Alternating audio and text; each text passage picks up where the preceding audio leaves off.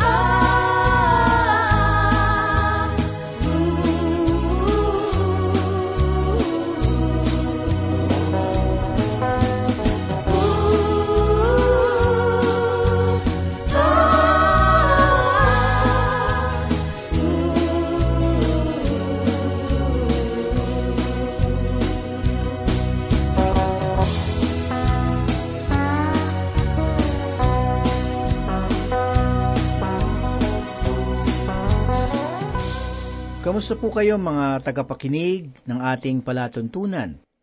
Purihin ang Diyos sa oras na ito sapagkat muli tayong mag-aaral ng kanyang banal na aklat. Si Pastor Dan Abangco po, samahan ninyo ako at mapagpala tayo ng salita ng Diyos.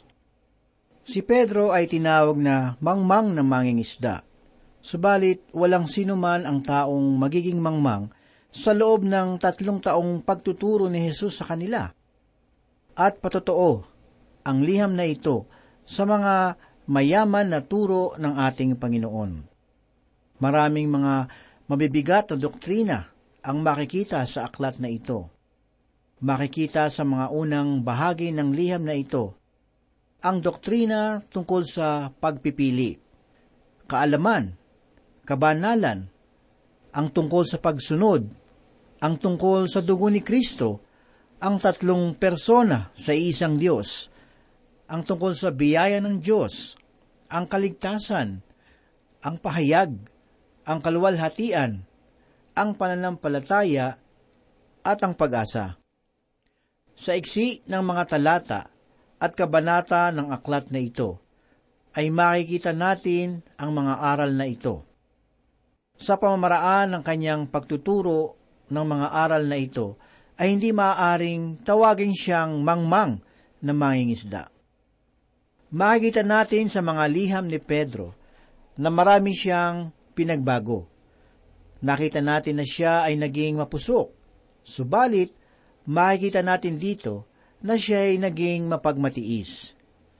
Nang una siyang makita ng Panginoon, ay madalas siyang naging mapusok. Subalit, madalas din naman siyang bumabagsak. Kung kaya't sinabi sa kanya ng Panginoon na, mahina ka ngayon, subalit gagawin kitang matatag na bato, at maitatag ka kay Heso Kristo ang bato. Malinaw ang sinabi ni Pedro na ang Panginoon ang bato kung saan nakatatag ang iglesia. Kapansin-pansin na sinabi niya na bagamat ang kahulugan ng kanyang pangalan ay bato, sinabi niya na ang lahat ng mga manlampalataya ay maliliit rin na mga bato. Basahin po natin sa aklat ng unang Pedro, Kabanata 2, talata 5. Ganito po ang sinasabi, Wari mga batong buhay, maging sangkap kayo ng isang templong espiritual. At bilang mga saserdoting nakatalaga sa Diyos, maghandog kayo. Sa Kanya ng mga haing espiritual na kalugod-lugod sa Diyos dahil kay Heso Kristo. Sa ibang salita, ang bawat mananampalataya ay isang Pedro. Hindi kailanman itinaas ni Pedro ang kanyang sarili. At makikita natin iyan sa liham na ito. Tinawag niyang apostol ang kanyang sarili sa panimulan ng liham na ito.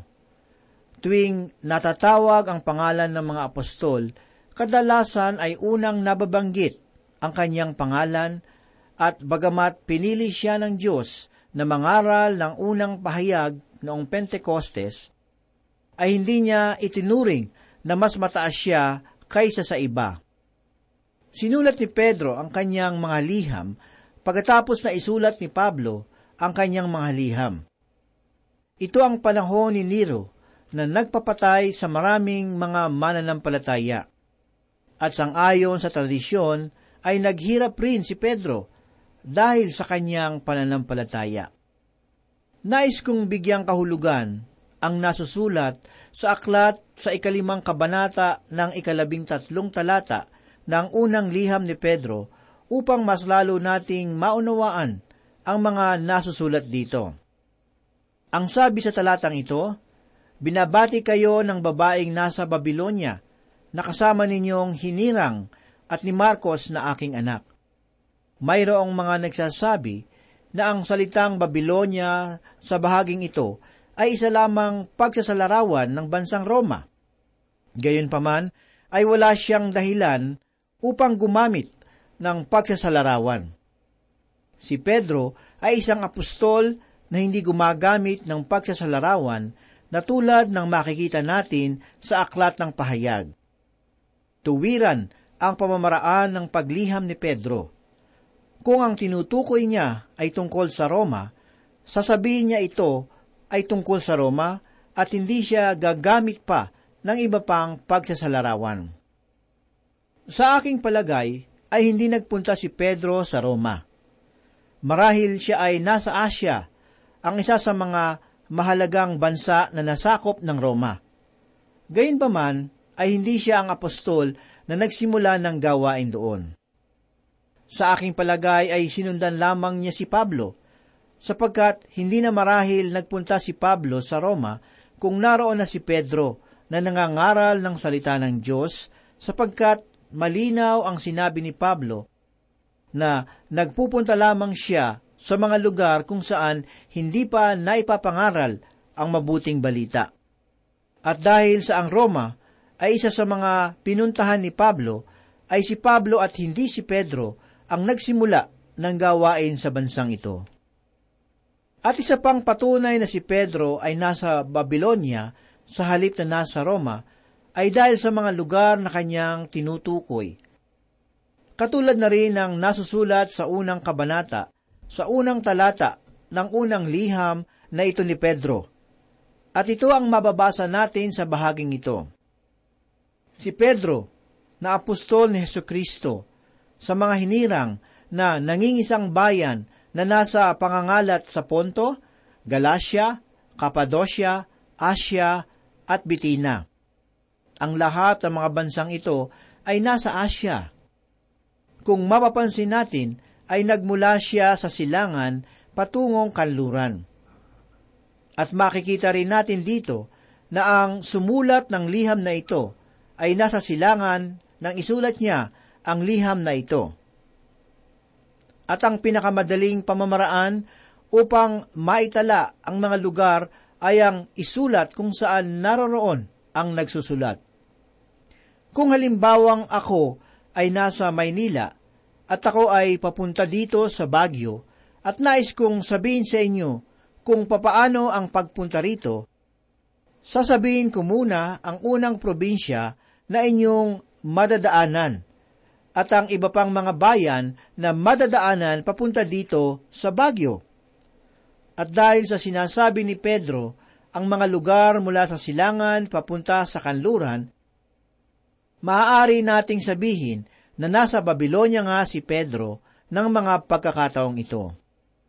Pagkatapos ng pagkakabilanggo sa Babylonia, kakaunti na lamang ang mga bilang ng Hudyo na nakabalik sa kanilang lupain, at mayroong mga naiwan sa bansang Babylonia. Nagpunta rin ang ilang mga Hudyo sa Babylonia nang makaranas sila ng mga pag-uusig sa ilalim ng pamumuno ni Claudio sa Roma. At ang ilan sa mga tao na nagsilisan ay sina Priscilla at Aquila na nagmula sa Roma papunta sa Korinto.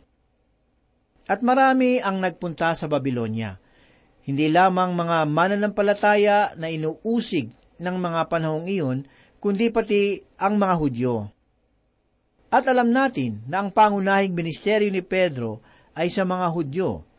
At masasabi natin na naglingkod siya sa Hudyo sa Asya, at sa pagkakataong ito ay sa Asya Minor. Dakila pa rin ang Babylonia sa pagkakataong iyon, kung kaya't nanatili ang karamihan ng mga Hudyo sa bansang iyon. Ang pinakapaksa ng liham ni Pedro ay ang pag-asa ng mga mananampalataya sa panahon ng mga pag-uusig at pagsubok. Si Pedro ay tinatawag na apostol ng pag-asa. Si Pablo naman ay apostol ng pananampalataya at si Juan naman ay tinatawag nilang apostol ng pag-ibig. Binigyan diin sa liham na ito ang tungkol sa pag-asa. Subalit naniniwala ako na ang salita na nagbibigay ng kahulugan sa salitang pag-asa ay ang salitang pagsubok. Binigyan diin din ni Pedro ang paksa tungkol sa biyaya ng Diyos sa liham na ito. At sinasabi ng ilan na ito ang paksa ng unang liham ni Pedro. Makikita natin sa liham na ito ang paulit-ulit na pagbanggit sa salitang pag-asa. At makikita rin natin na palaging nakaugnay ang salitang ito sa salitang pagsubok o paghihirap. Madami ring sasabihin si Pedro tungkol sa paghihirap ni Kristo. Makikita rin natin ang paksang ito tungkol sa paghihirap ni Kristo sa aklat ng Hebreyo at gayon din sa aklat ng Santiago. Mababasa rin natin ito sa aklat ng mga propeta. Subalit, iba ang pagkakasulat ni Pedro tungkol sa paksa ng pag-asa sa liham niyang ito. Sa likod ng paksang ito ay binigyan diin ni Pedro ang tungkol sa kaligayahan. Minsan ay mayroong mga manggagawa na may kinagigiliwang batang pastor. Isang araw ng linggo ay nagpunta sila sa pinaglilingkuran ng batang pastor na ito upang marinig siyang magsalita. Nang pauwi ang mag-asawang manggagawa rin, sinabi ng asawang babae kung gaano kagaling ang batang pastor Subalit namangha ang babae nang walang sinasabi ang kanyang asawa. Ang sabi ng babae, Ano sa palagay mo? Hindi ba't dakila ang pastor na iyon? Ito ang sinabi ng matandang manggagawa. Magiging dakila siya pag nakaranas siya ng pagsubok. Pagkatapos ng ilang taon at naranasan ng batang pastor na ito ang halaga sa kanyang paninindigan sa kanyang paglilingkod. Nakaranas siya ng mga pag-uusig sa kanyang sambahan. Nakaranas siya ng mga suliranin sa loob ng simbahan at isang araw ay tumayo siya sa libingan ng kanyang anak. Muling pinuntahan ng mag-asawang manggagawa ang batang pastor na ito. Nagtanong muli ang asawang babae kung ano ang palagay ng kanyang asawa sa batang pastor. Ang sabi nito, siya nga ay dakilang pastor. Tunay na malaki ang nagagawa ng pagsubok. Ito rin ay aking naging karanasan. Hindi madali na ilibing ang sarili mong anak, lalo tigit kung ito ang iyong unang anak at ikaw pa ang gagawa ng kahon na kanyang paglalagyan. Ito ang naganap sa aking buhay. Ang kulang na lamang marahil ay ang ako pa ang magbaon sa kanya. Mahirap, subalit ito ang isa sa mga dahilan kung bakit patuloy akong naglilingkod sa Diyos. Pinatitibay ako ng mga pagsubok na aking nararanasan. Hindi isasalaysay ni Pedro sa atin ang kanyang karanasan tungkol sa pagsubok, bagkos ay ihahayag niya sa atin ang kanyang sariling karanasan sa pagsubok. At ito ay magiging kaaya-aya para sa atin, sapagkat ito rin ay ating magiging karanasan. Maraming mga tao ang wala pang katiyakan sa kanilang kaligtasan. Ang katiyakan natin sa ating kaligtasan ay ang isang pananampalataya na pinaniniwalaan ko, bagamat matagal para sa akin ang magkaroon ng tunay na katiyakan. At madaming mga tao ngayon ang nabubuhay ng wala pang katiyakan sa kanilang mga buhay. Bakit? sapagkat ang katiyakan at ang pagsubok ng isang tao ay magkasama. At alam niyo ba kung ano ang nagiging bunga nito? Kaligayahan. Ngayon po ay basahin natin ang unang talata ng unang kabanata ng unang liham ni Pedro. Ganito po ang sinasabi. Si Pedro na apostol ni Heso Kristo sa mga hinirang na nangingibang bayan na nasa pangangalat sa Ponto, Galacia, Asia at Bitina. Ang unang bagay na makikita natin dito ay ang pangalan ni Pedro na ang kahulugan ay bato. Siya ay matatawag nating taong bato. Tapos na ang Pentecostes sa mga pagkakataong ito at alam niya kung ano ang paninindigan para kay Kristo. Sa mga pagkakataong ito ay nahuli na siya at siya ay nasa bilangguan na siya ay nailagay sa panganib at batid niya sa pagkakataong ito na ipapako rin siya sa krus. Si Pedro ang isang tao na alam niya ang kanyang sinasabi. Ako ay nagagalak sapagkat ako ay nagkaroon ng mga guro nang ako ay nag-aaral pa sa Bible School upang maghanda sa pagpapastor na marami ng karanasan sapagkat nalalaman nila kung ano ang kanilang mga sinasabi. Gayun din sana sa mga paaralan na mga manggagawa natin ngayon. Sana ay mayroon ding mga karanasan ang mga nagtuturo sa kanila. Hindi mabuti na mula lamang sa aklat ang kanilang itinuturo, sapagkat hindi pa napapatunayan ng kanilang mga karanasan ang kanilang mga sinasabi. Ganito ang makikita natin sa buhay ni Pedro na sa likod ng mga naganap sa kanya ay nanatili siyang matatag na tulad ng isang bato, at ngayon ay ituturo naman niya sa atin ang kanyang nararanasan. Ang kanyang pagiging apostol ay ang kanyang tanging turing sa kanyang sarili. Bagamat madalas natin siyang nakikita na nangunguna ay hindi niya itinaas ang kanyang sarili sa iba pang mga apostol. Nang magpunta si Pablo sa Jerusalem, nakipag-usap sa iba pang mga apostol Sina Pedro, Santiago at Juan ang kanyang nakausap. At sinabi niya na tila sila ang pundasyon ng iglesia.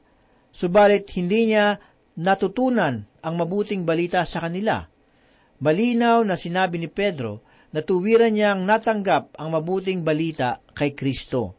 Hindi itinaas ni Pedro ang kanyang sarili. Malinaw din nating makikita rito kung para kanino ang liham na ito para ito sa mga Hudyo na nasa pangangalat. Dahil sa mga pag-uusig na kanilang nararanasan, ay nagpunta sila sa iba't ibang bansa at bayan, kung saan ligtas sila sa mga pag-uusig. Nakilala natin ang pagkatao ni Pedro at ang ilang bagay tungkol sa likod ng pagkakasulat ng liham na ito. Subalit ang isang bagay na nagbigay ng pansin sa akin ay ang kanyang malaking pagbabago mula nang mawala si Kristo. Mula nang patawarin siya ni Jesus sa kanyang mga pagkakasala, sa kanya ay hindi lamang siya nagpatuloy sa paglilingkod, bagkos ay mas lalo pa siyang lumago Karamihan ng mga tao ngayon ang hindi na lumalago sa kanilang pananampalataya dahil na rin sa mga pagsubok. Ang layunin ng pagsubok sa ating buhay ay upang palakasin tayo nito. Kung nanghina man tayo pagkatapos ng malaking pagsubok sa ating mga buhay, ay huwag nating sisisihin ang mga pagsubok na ito. Alamin natin sa ating mga sarili kung saan tayo nagkaroon ng kahinaan at doon natin hayaan ng Diyos na magbago sa ating mga buhay. Mga giliw naming tagapakinig, ikaw ba ay nanghihina dahil sa pagsubok na iyong nararanasan ngayon? Ikaw ba ay nahihirapan na lumaban sa gawa ng kaaway? Kapatid, ang nais ng Diyos, tayo ay magpakatatag huwag magpatalo sa pagsubok, kundi kasangkapanin ang pagsubok upang lumago sa ating relasyon sa Panginoon. Magpakatatag ka kapatid sa iyong pananampalataya dahil hindi ka nag-iisa. Kasama natin ang ating Diyos sa bawat pagsubok na dumarating sa atin. Mahal ka ng Diyos at hindi niya tayo pababayaan. Kung ikaw man ay nakakaramdam ng panghihina sa oras na ito, lumapit ka sa Panginoon. Magpakumbaba ka. Humingi ka ng lakas. Hanapin mo ang presensya ng Panginoon sa iyong buhay upang maging matagumpay ka sa iyong mabigat na pagsubok. Magtiwala tayo sa kanyang kapangyarihan na gumawa sa ating buhay. Katulad ni Pedro, binigyan siya ng Panginoon ng ikalawang pagkakataon sa buhay upang maging tunay na anak ng Diyos. Kapatid, ikaw man ay hinihintay lamang ng Diyos upang magkaroon ng tuwirang kaugnayan sa Kanya. Mahal ka ng Diyos. Ito na ang iyong pagkakataon upang lumapit sa Kanya. Manalangin po tayo.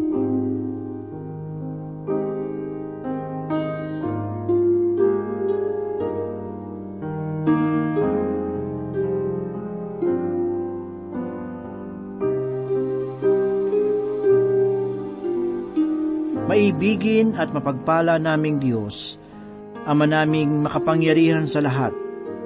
Salamat o Diyos sa pagkain ng aming kaluluwa, na ito po ay nanggaling sa iyong mga salita. Ang mga salita mo ay makapangyarihan, nanunuot sa kaibuturan ng aming mga puso.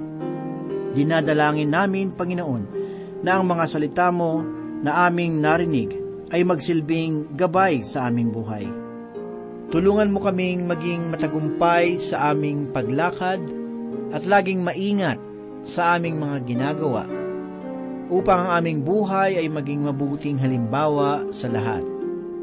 Salamat sa iyong mapagpalang salita. Dinadalangin namin ang aming mga kaibigan at tagapakinig na patuloy na sumusubaybay sa programang ito. Aming hinihiling ang kagalakan at maging ang tibay nawa sa kanilang pananampalataya. Ang iyong mga salita na kanilang napapakinggan. Kung meron sa kanila ang nagtataglay ng mabibigat na dalahin, mga problema, karamdaman o anumang pagsubok sa buhay, sa iyong pangalan, idinadalangin namin, Panginoon, na iyong tugunan ang kanilang pangangailangan sangayon sa kanilang pananampalataya at pagtitiwala sa iyo. Ang may karamdaman, Panginoon sa iyong pangalan aming hinihiling na hipuin mo ang kanilang nararamdaman at ipagkaloob ang kagalingan sa kanila. Ang mga may dinadalang problema o pagsubok sa buhay, hinihiling namin na tugunin mo. Tulungan mo silang harapin ang bawat sitwasyon na ikaw lamang ang mapapurihan. Ang may problema sa tahanan, Panginoon, ipagkaloob mo ang pagkakaisa, pagmamahalan at kapayapaan sa bawat tahanan. Pagpalain mo ang bawat isa at tulungan kami na mamuhay ayon sa iyong kalooban. Ito po ang aming samot dalangin sa pangalan ni Jesus. Amen.